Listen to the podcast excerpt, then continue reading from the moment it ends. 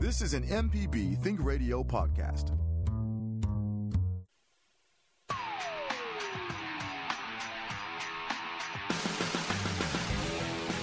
Welcome to AutoCorrect, helping you correct your auto problems. I'm Liz Gill and I'm with the lady auto mechanic Allison Walker, ASE certified. Hello, Allison. Hey, Liz. Today we're going to talk about changing your car's oil all by your little self between your vehicle repair questions. So I want everyone to call us if you do change your own oil. How did you learn to do it? What was the biggest mistake you made the first time uh, you did it? Uh, how proud of you, yourself are you that you've done it?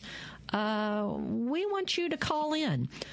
Um, Allison, so give us, give me quickly, uh, and then we can go back into a little bit more detail. What are some of the steps to changing your own oil? Okay, uh, the first step is to get the oil and to get the correct oil. It's on your cap, your oil cap on your car. It has a little oil lamp on there, and it'll tell you what kind, whether it's 5W30 or 10W30. The second step is to jack up the car safely or use a the car ramps uh, that you can drive up on, and those are nice. Um, your third is to gently loosen the drain plug with the drain pan under it. It's something that you're draining the oil into, and gently loosen that plug. Fourth, when done draining, replace the drain plug very gently to make sure you don't cross thread it. The fifth one is to take off the filter with a filter wrench or filter socket tool and use the drain pan up under that because it will drain some oil. The sixth is to put the oil, the new oil filter in. You want to put oil in the filter before you put it on. Sometimes they have gasket and oil rings. You want to change that too if if it does, and then put oil on the gasket on the oil filter, and not too tight, just hand tight as you can get it. Is it would and use a little extra tug with the oil filter tool if you need to, and uh, but not too tight. Seventh is find the place the oil cap on your engine where you found the type of oil that you put in your car. That's where you want to put the oil in, and that's where you put in the amount of oil that you need for your car. And number eight is use dipstick to check the oil level and do not crank your car up. Let it let it settle in the bottom of the oil pan and check your level that way. And number nine is discard your used oil at a parts store, not um, in your yard or anything like that. So that's the nine quick steps that will get you there to change your oil fantastic. That is just awesome. I'm so excited. You know, when you when you break it down like that, it doesn't sound so hard. Allison, right. tell me some of the. Uh, are there any special tools that you need to have to change your oil? Do, does a real? Can you? I mean, do you use a Phillips or a flathead screwdriver or? Uh, you know, you mentioned hand tightening things. Are there any special tools that you need to change your own oil? Sometimes it works to use a filter wrench or a filter socket tool to get the filter off. Um, if you don't have that, you can puncture it with a Phillips head screwdriver or a flathead screwdriver and turn it like that. Um, but I use a filter wrench tool that I love. It's really universally works really well with all different sizes filter tool wrenches and and that's really nice. So that I if you're going to be changing your own oil regularly, I recommend it instead of the messiness and the and the pain that it is to stab it with a Phillips screwdriver. Sometimes it's not the best location to do that. Um, so it's usually easier to use a filter wrench tool or filter socket tool that goes over the top of the filter. Uh, another specialty tool or special thing that you need to have is a drain pan to drain it into, and the kind that you can close it up and lock it up, not the open to the air kind. but one that has a top on it, and that's easier to take back to the store to discard of the oil. It costs a little bit more, but it's worth it. Those are really nice. Um, and then a socket set to take off the drain plug, and you just a minor socket set should do. Um, I had a car recently that had a 19 millimeter socket, just and so make sure you have the right size socket for your for your car when you go to get a socket tool set um, to do your oil. Um, those are your main specialty tools besides a jack and or ramps to to jack it up with and and uh, jack stands. You do want to be safe when you do that up under the car. Do make sure you have jack stands or drive up on ramps to change your oil so you can get up under it. Some cars are tall enough that you can you can get to it without having to jack it up. Um, but most cars are going to have to jack them up and to get up under there. So those are the main specialty tools that you would need, and that's it. Okay, I have pretty fingernails. That's a big lie. They're just regular fingernails. But uh, you mentioned, you know, messy. Uh, do you use gloves? Is that a good thing to have? Yeah, if you've got them, absolutely. Um, just disposable gloves will help you keep clean.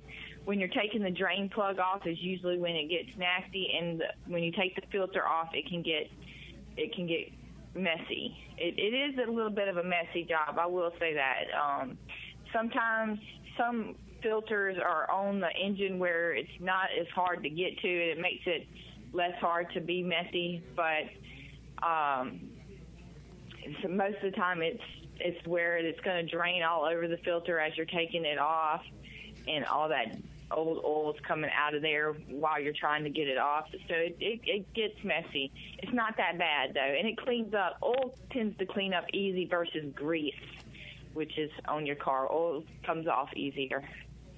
Now, back in the olden days, when you had a can of oil and you had to use a can opener, you had to use a funnel to to pour it into the oil thing. But now it seems like a lot of um, uh, a lot of the oil that you buy has a little nozzle already.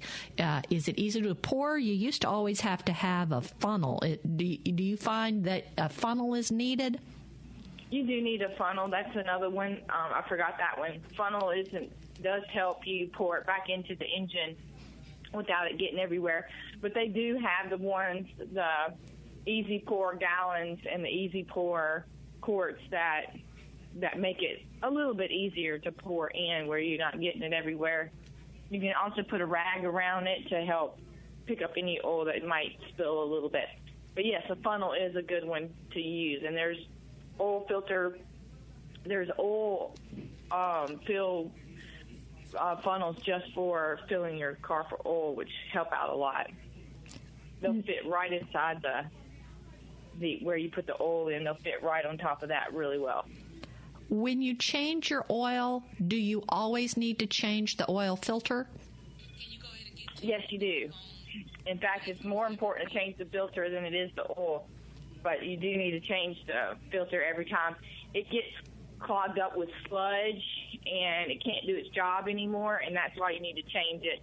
So always change your oil filter with your oil change. That's a good question.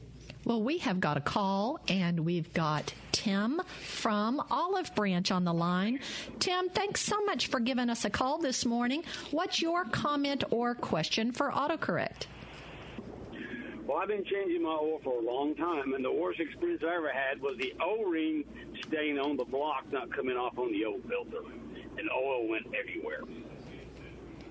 Okay, the O ring stayed on the block and didn't come off. Oh, okay. So when you put in a new oil filter, it should already have uh, it has its own O ring on it.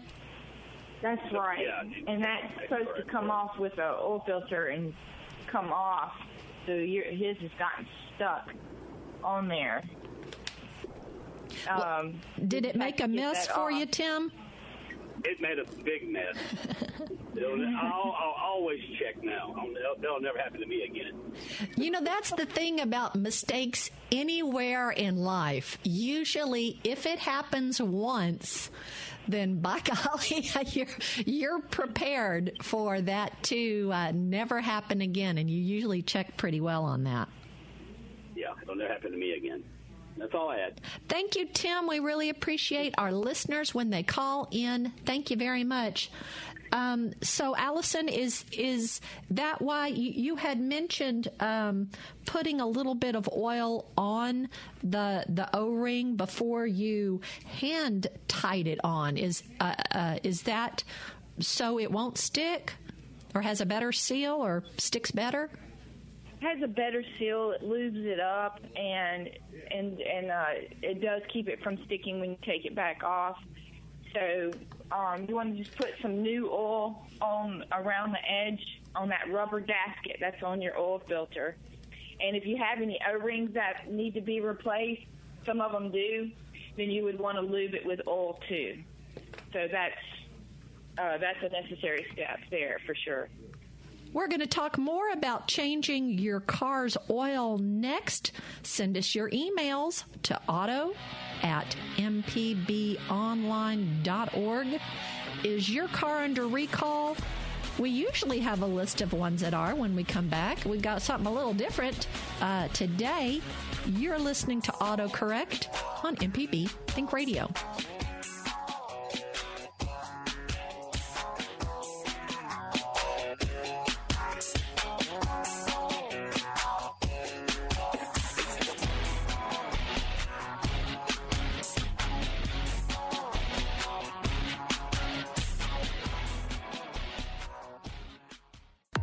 If you use an app to start your car or still have a flip phone, Everyday Tech can decipher today's technology for tomorrow's solutions. Subscribe now to the podcast using any podcast app or the MPB Public Media app. It's an expensive cycle insurance, gas, maintenance. Let us help break it by turning that car of yours into public radio. If your car is more work than it's useful, donate it to us. We'll pick it up, get top dollar for it, and use the funds to bring you more of your favorite shows. You might even qualify for a tax deduction. Donate your car, motorcycle, boat, or RV by going to mpbonline.org.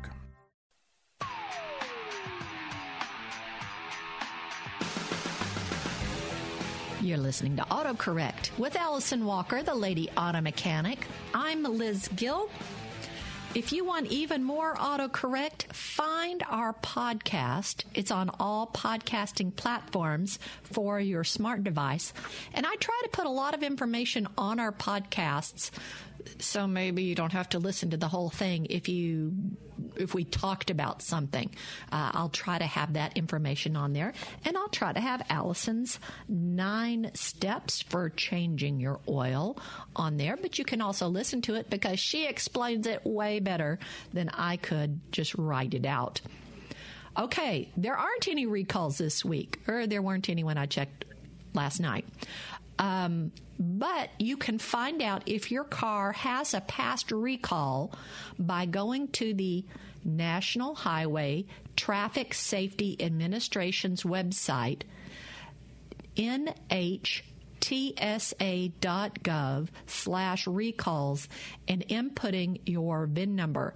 And Allison, when I was looking for and not finding any weekly recalls, they talked about how important it was for individuals to contact them if there's a problem with they, their car that they think would apply to everybody.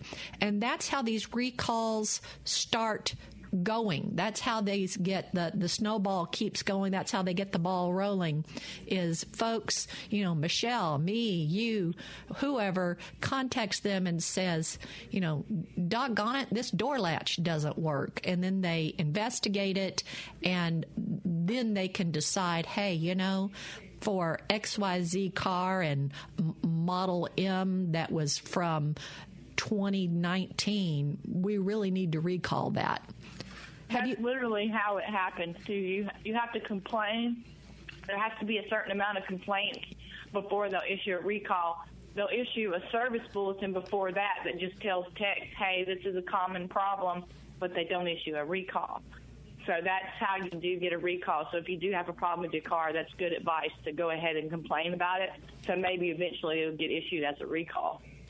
We're talking about changing your oil. Uh, we want to know how folks learn to change their oil or if they have any questions about changing their own oil, can you really do it yourself?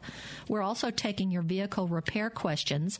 Our email address is auto at mpbonline.org.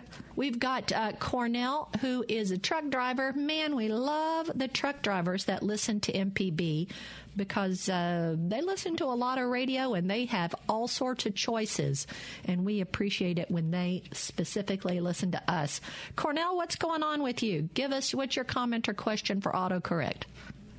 Okay, well, uh, I've been a bad boy. I've owned this uh, 65 Chevrolet for 40 years, and uh, been not having, you know, good financial well, anyways, the, my problem is the car has sat so long. It's a it's an old Stingray, twenty three thousand miles. But uh, the problem I'm having is uh, I'm trying to get it to you know run again, and I have found that I have crystal crystallization, I guess it's called, in the radiator fluid. You know, the water, that kind of stuff. So I wanted to know what the best way of cleaning that out. But more importantly, I have uh, I had a carburetor rebuilt by a professional, and and, he, you know, it was loose. You know, I gave it to him. I had another carburetor I put on the car, and it worked for a little while. But then I took the one that was rebuilt, freshly rebuilt. It sat for maybe a year though, in a plastic bag, so it was sealed but uh, here's the problem: it, as soon as I tried to start the car and and and the fuel got to the carburetor, it just started leaking all over the place. So my question is: Is it was it good to rebuild that carburetor again? Maybe I, I, I lost the guy that he's you know moved away, so I don't have that professional. Or should I spend the money for a new carburetor? It's it's a uh, it's a Holley with I guess you call it a double pumper. Okay. Well, um, I'm not as familiar with carburation on vehicles. It's, it's really it's before my time. By the time I got into it, throttle body injection was the closest to carburation. Um, oh. well, uh, yeah, and and like my cars that I started working on when I started were all fuel injection. So um, I, I never, I've never owned a carbureted car, and so I'm, that's one area that I'm weak in.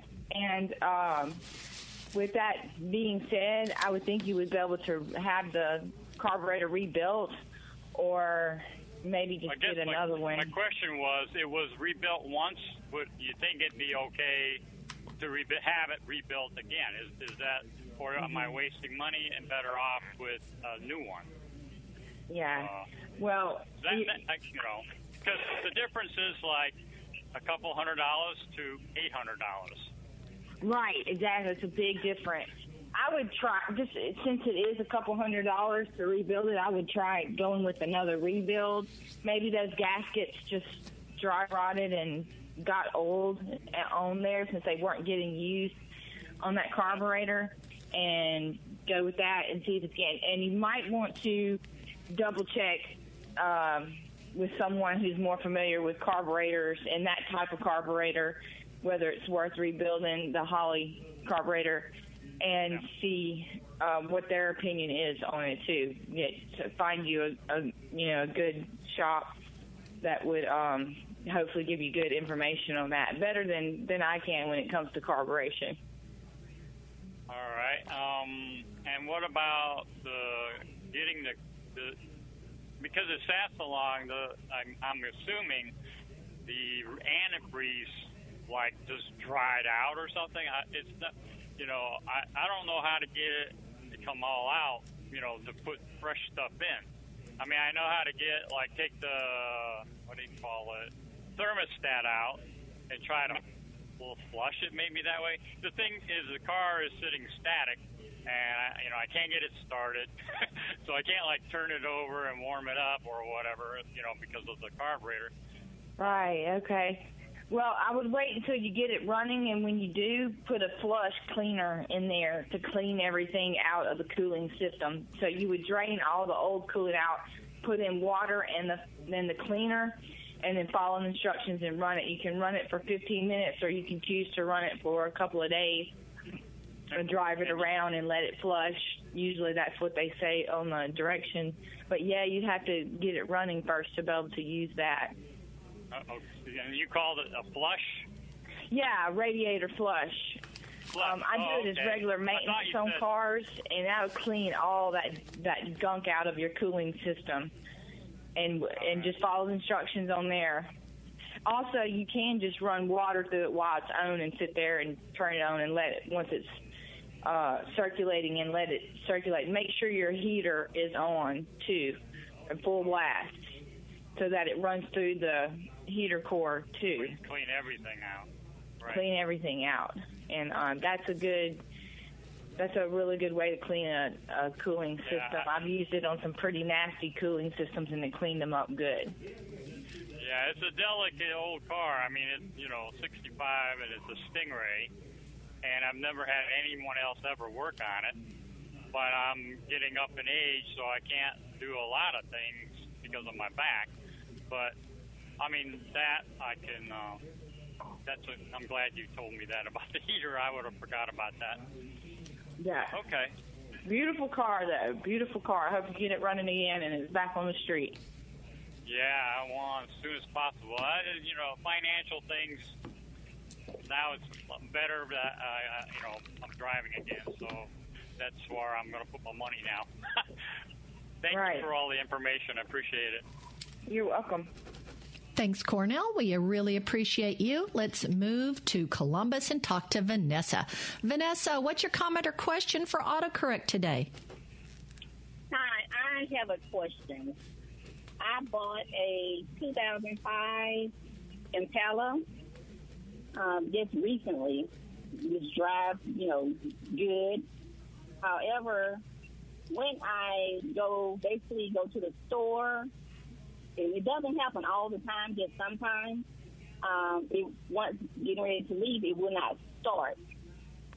So what I've done so far is I've actually went to a parts store, you know, where they can just basically check the general stuff like your battery, your starter, and your alternator, and all of that checked out fine.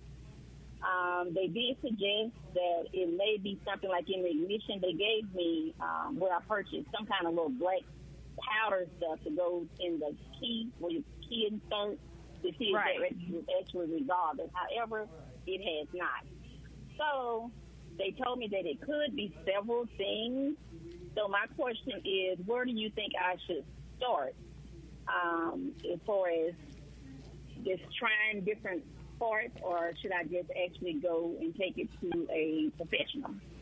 Just trying to save money. and- Well, in this situation, it, don't start throwing parts at it. It can run you up a bill and not fix the problem.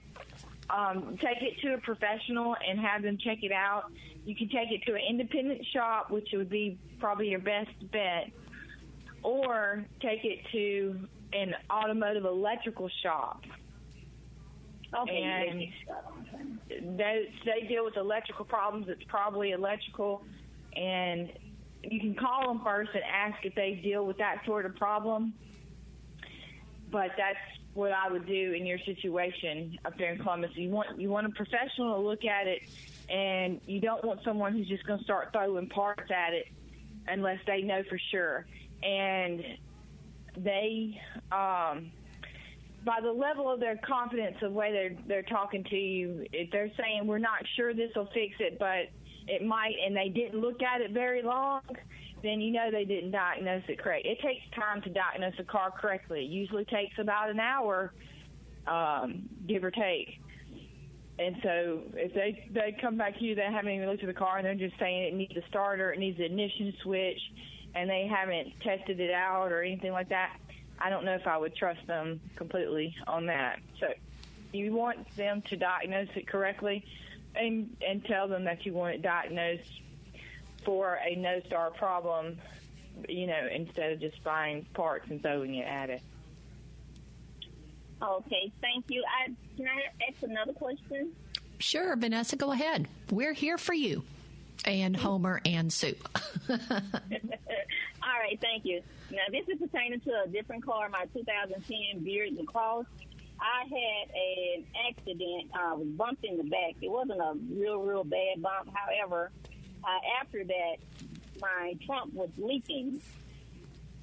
Didn't realize that until actually, you know, the insurance had paid it off.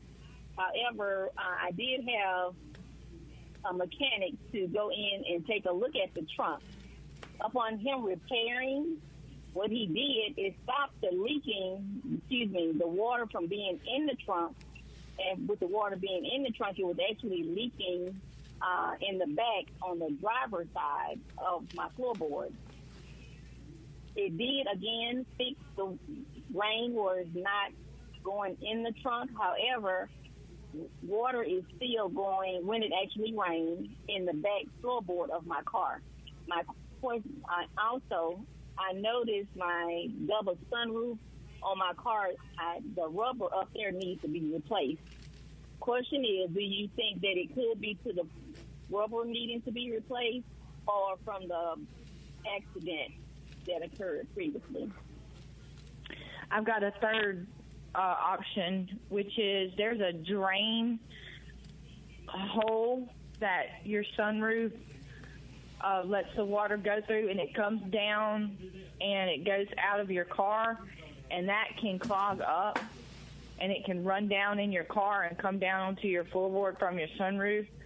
So you want that cleared out. You can have a mechanic do it with compressed air and find that drain hole and put compressed air on it and blow it out and clean it up. And more than likely, that's what it is. And more than likely, the rubber is okay on your seal, but it's that drain hole that's clogged up. And those clog up a lot. That's a real common problem with them. So I'd have a look at that first before I did any replacing anything. Okay, and the drain hole is located where now?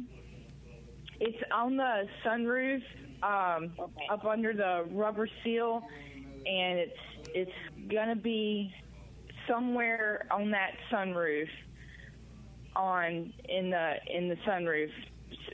So they'll they'll know where to look for it Okay. on on there. Awesome, awesome, awesome. Thank you. I'm um started listening to your show uh, two weeks ago, and I saved your number in my phone because these were questions that I actually wanted to basically get some professional information, and I really, really appreciate you, and you've been very helpful. And again, thank you well, very thank much. you very much. Well, Vanessa, we're always here for you, and you can also always send us an email. Thank you for calling in. Do you change your own oil? Tell us about it. And we want to take more of your car repair questions next. But what's an unreliable car not to buy? We're going to get to that in a bit. You're listening to AutoCorrect on MPB Think Radio. The information presented on this program is meant to provide general information about the topics discussed and is not necessarily the opinion of Mississippi Public Broadcasting. The information presented does not create any type of relationship between the hosts and guests and the listening audience. Please consult an appropriate professional for guidance about your concerns. The contractor ever tell you the price of something and it sounds so high you think, eh, maybe I'll try it myself. Some jobs just aren't that difficult, and yes, you can do it. If you want to find out how to do those things, listen to Fix It 101, podcast everywhere.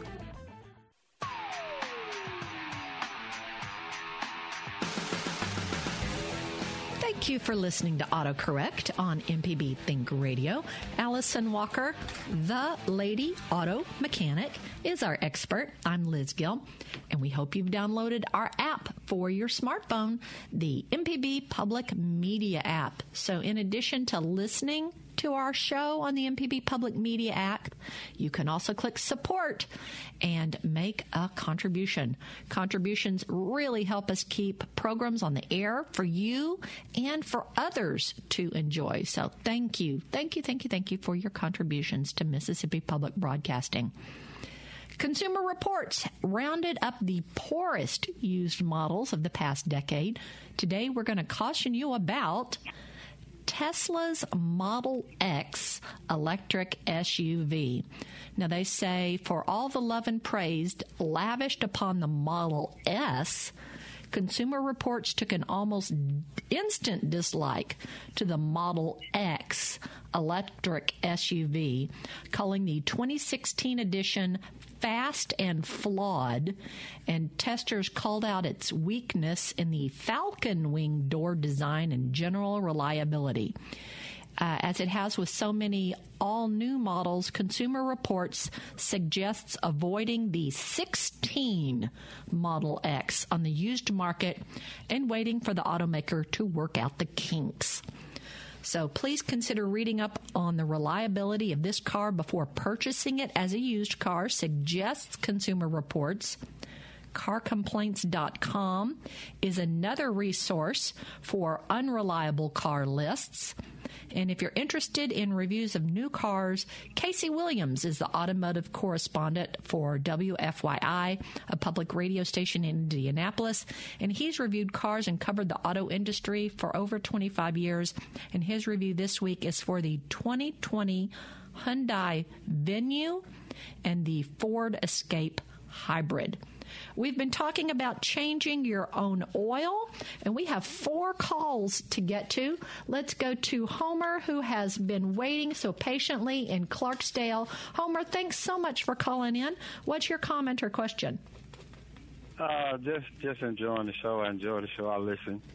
Uh, uh, but one thing about I started to change my own oil, and it wasn't because I just wanted to. I knew how to. Uh, but I just started having problems with not mechanics, technicians, or technicians. You take your car to a place and they overfill it. They do not tighten the drain plugs up. Sometimes the filter would be loose. Uh, then I've ran into, I have a 6.2 uh, Chevrolet now, I think what caused this engine to start to mess up was they overfilled it with oil two or three times, and I mean overfilled it a lot at an oil change place. So I started changing my own oil. Car vehicles getting scratched up. And one of the things I do in changing oil is I usually put a stabilizer, some type of stabilizer, because most of my vehicles are got miles on them. So as they get miles on them, I put stabilizer in them. And one of the things I do is crank them up and let them run about five minutes before I change the oil. Let it cool off for about 30 minutes so you won't burn yourself when you get on there and start changing. The oil comes out a lot quicker, especially on cooler days. But the question I have is this. I've got a Dodge Dakota. That Dakota again, Allison. Um, the fan, the fan engine. Uh, when I cut the air conditioner on now, if I run it on one or two, it works fine.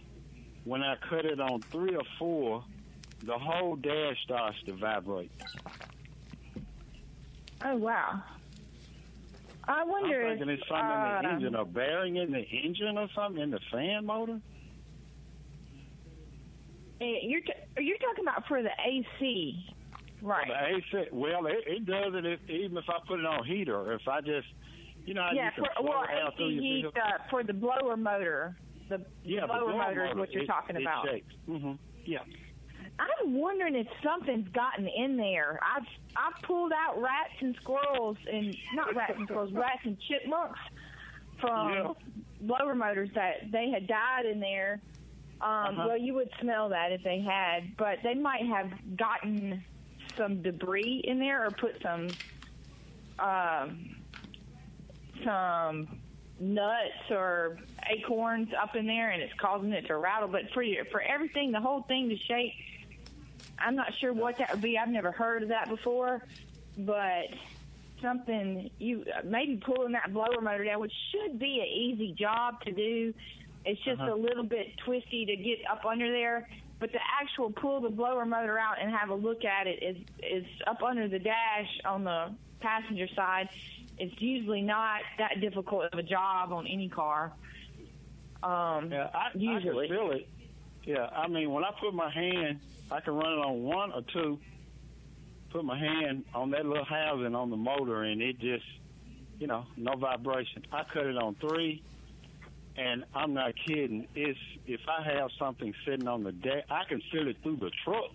It's like it is a bad, bad vibration.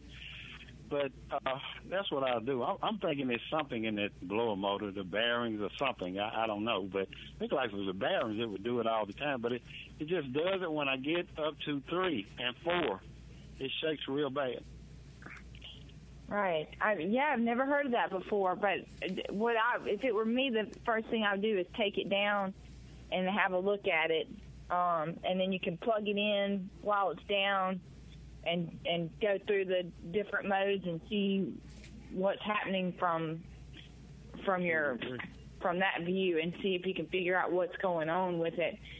Um, it, maybe it's trying to go out and it's trying to lock up or something like that. But but um, other than that, that's the only thing I would know to do is to go in there and look at it visually and see if you could find something going on with it or find something up in there. Maybe something's gotten inside of it.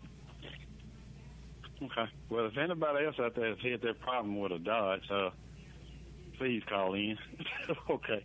You can All right. Google uh, a problem on a car and see if other people have had that problem. The problem. Okay, that's what I do. I didn't think about that. Okay. Yeah, and that's sometimes you get lucky and you find where other people have had the problem and they've worked it out and they talk about it on the forums and the Google will pull it all right up for you. Right, if right, if right. it's something else that that it finds on there. Okay. All right. Well, hey, I enjoyed the show. Y'all take care. Have a good rest of the day. Thank you. You too. Thanks, Homer. We appreciate you calling in. Hey, Allison, we got an email from Paul, and Paul kind of said the same thing Homer did.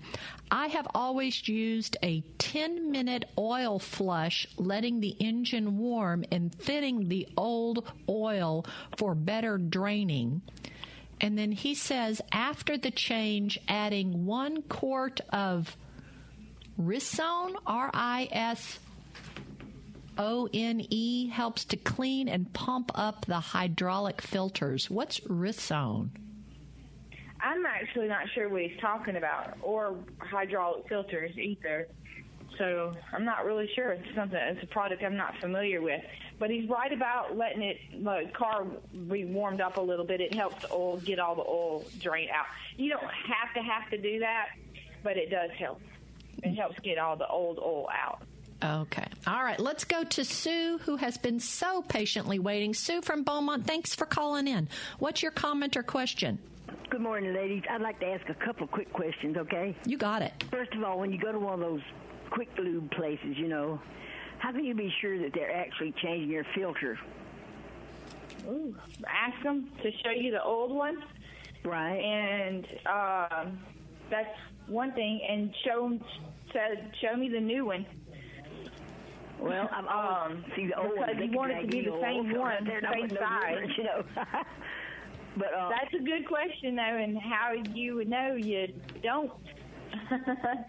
Well, you know, I've been to if you ask places where they'll give you the old stuff in a bag and Yeah. say, Do you want it or you want me to throw it away? well, I, I just wondered if they really, you know, if they really do. How could you tell? You know. But anyway, I want to ask you another question right quick, okay? I have a 2013 Toyota Yaris, and the, the engine light came on the dashboard. The check engine light came on. Check engine light, and so I, I had to, I, was, I was having oil changed, and I, I asked them to. Uh, they had a little thing they hooked up to the car, and it said that I needed a new gas cap. And yeah, so I- that's the most common check engine light that comes on So, did you replace the gas cap? Yes, went and got another one, and uh, it's still the engine light hasn't gone off yet. Still on then. Okay, so you have something else going on with the emission system. That's why your check engine light comes on. Probably what's happened is one of your solenoids has gotten stuck open or or closed with that opens and closes the valve that lets the air vent out from your fuel tank, um, or the vapors rather filter out from your fuel tank. That's one of the number one emissions codes that comes on on the check engine light on your car, and that has to be there's like a a system of little motors, and those have to be tested to see which one is the one acting up, and um, so it takes a little bit of diagnostics, and I, I'd recommend taking it to an independent shop and having them diagnose the problem properly and fixing it properly so that you know which one it actually is instead of throwing parts at it. Um, so that's what I'd recommend. And while I'm bringing up independent shop, I want to say it, taking your this is a, a good way to know if they change the oil filter is don't use the quick lubes. I don't really like them. Sometimes they cross thread the drain plug. Right. Um, they're overfilling or underfilling cars. They're not well, very well trained people a lot of times. Um, so, and they're kind of underpaid. Everyone I've ever known was underpaid. And so they're not doing a good job. So take your oil to an independent, your oil changes to an independent shop. That's just a tip I've said before on the show. To, and it helps you establish a relationship with the mechanic too, so you know that they're doing the work that they're supposed to do, and you get to know them better from something as simple as an oil change. So well, that's can I ask you a question right quick? Uh, what, what, how much would it cost to repair that to get the uh, the the sensors off the gas cap?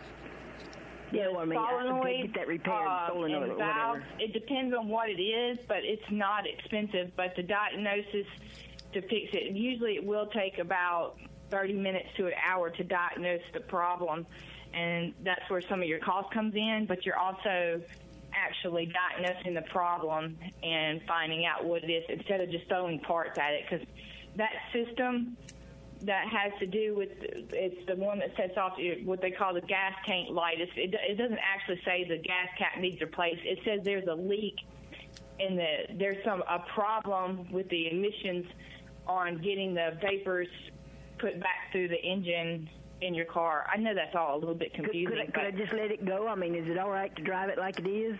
It's all right to drive it. It's it's just saying that there's an emissions problem. The thing is, is that it won't let you know if there is a serious check engine light problem because your check engine light's already on, and that's the only thing is you wouldn't know if you had something more serious going on that's actually damaging your car. Well, thank until you so it much. starts flashing or something like that. So it's if you can get it fixed, it's good to get it fixed. All right, And- but it does not hurt to drive it. All right, thanks. Thanks, Sue. We appreciate you calling in. We're going to take a super quick break. We've been discussing changing your own oil, taking your car repair questions. Remember, you can always send us an email, auto at mpbonline.org. Quick news reminder next. This is AutoCorrect on MPB Think Radio.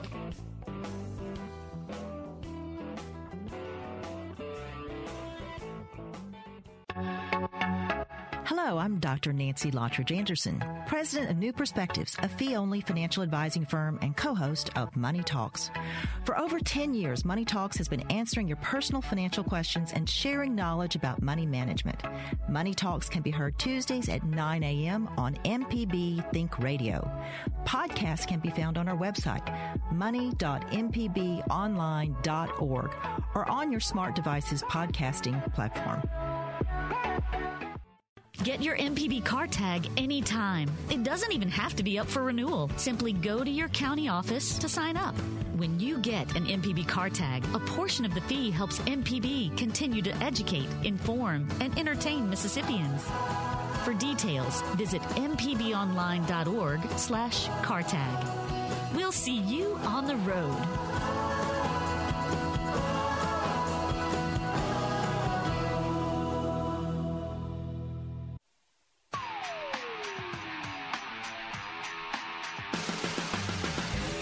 This is AutoCorrect. If you've missed any of our live program, you can listen to the whole show at AutoCorrect www.mpbonline.org. We want everybody to stay tuned after the show at 11 a.m. at Southern Remedy Kids and Teens with Dr. Morgan McLeod. I'm Liz Gillum with the Lady Auto Mechanic Allison Walker, ASE certified. Allison, clicking around on the internet, saw a video out there of a train hitting a car. And, you know, the train didn't jump the tracks and get on the road. It was the car that drove through a crossing with its arms blocking it.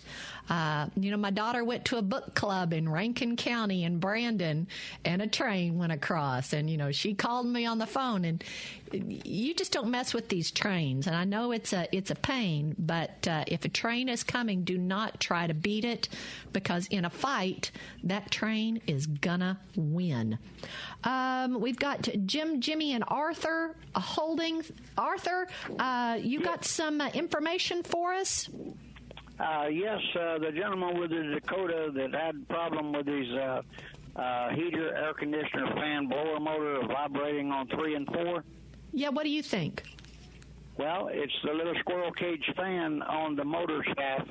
The uh, the vibration has caused a little set screw to back off, and uh, it's not tight on the shaft, and it's uh, that's causing the little squirrel cage fan to be out of balance and making it shake and the higher up he turns it, the more it's going to vibrate. Oh, awesome! Thank you, Arthur. With that's a great idea. So, Homer, if you're still listening, uh, get your screwdriver out or whatever you use to tighten a screw, and see if that works. Arthur, thank you so much. We appreciate you. Let's see if we can get to uh, uh, Jim from Wiggins. Jim, what have you got for us today? Thanks for calling AutoCorrect. Well, thank you for taking my call. I was calling in uh, response to the gentleman with a Holley carburetor. Uh, there's a float system in there that the, the, when the fuel fills that chamber, the float goes up. There's a little needle valve there that, that cuts the fuel off. And if the fuel's not getting cut off and it's running all over, it has to be either in the float being stuck or the needle valve may be just old enough that the rubber on it has uh, deteriorated to where it's, not sealing. It's a real simple thing. You take the screws off the top, you take the top of the carburetor off, you may have to undo your choke linkage, and uh, there's a little chrome bar that holds the float in. It just slides out to the side, and you can take the float out, and that little needle valve it's connected to the float right there by the uh, by the hinge pin, and just clean that up, put it back together. You should be good to go. Is what I would think. I've worked on these carburetors a lot. Uh, you YouTube it and uh, see how to tear it apart, and you'll see get a visual of exactly what I'm talking about. Jim from Wiggins, you are awesome. Cornell, that we hope that you heard that while driving in your truck. Jim, thanks so much. Let's see if we can get through last call. Jimmy from Grenada, thank you so much for holding on. Jimmy, uh, thanks for calling into AutoCorrect. What's your comment or question? A question for you. I'm driving a 2019 Kia Soul, and just a few minutes ago, I start getting smoke, or what appears to be smoke, although I don't smell any burning coming from the middle uh, air conditioning vent. Uh, but when I raised the hood, I didn't see any smoke coming from anything under the hood, under the engine or anything. Uh, and when I turned the dial, from max to to uh, warmer temp, it stopped, and when I turned it back and turned it back again, it smoked. Looked like what appears to be smoke again, but it's intermittent. Like now, it's not doing it. Is it vapors or smoke? It may be vapors. I don't know. I don't I wonder know. if your It's- system is so cold that it's It may be that. making that a may vapor. be it. May, you know they maybe changed the Freon to a new kind of Freon these days. It's called R one two three four A or something like that. Mhm. Um, where it was R one thirty four A for a long time right. and R twelve before that. They've changed it to a new kind. I wonder if it's making a vapor of some sort. but uh, I haven't heard of that happening before, and I'm not sure what's going on with the system. But it, Okay. maybe it's it's just blowing that cold that it and it's so hot outside that it's causing a vapor. Maybe because, like I say, when I open Jimmy, uh, we're about we've run out of time. You know, maybe adjust the, the temperature in the car. You know, that's interesting, Allison. Allison, we'll need to do a, another air conditioning show. yeah, you could. Especially because it is hot. It is very hot. Oh, Jimmy, thank you so much for calling in. That's going to wrap us up for today's autocorrect. It went by so fast. Thank you to our call screener today, Jay White. He really earned some money today. and our board engineer, Michelle McAdoo. We just couldn't do this show without her. And for Allison Walker, who we absolutely could not in any way, shape, or form do this show without, you can follow on Facebook, Twitter, and Instagram as The Lady Auto Mechanic. I'm Liz Gill, and we hope you'll join us each Thursday for AutoCorrect on MPB Think Radio.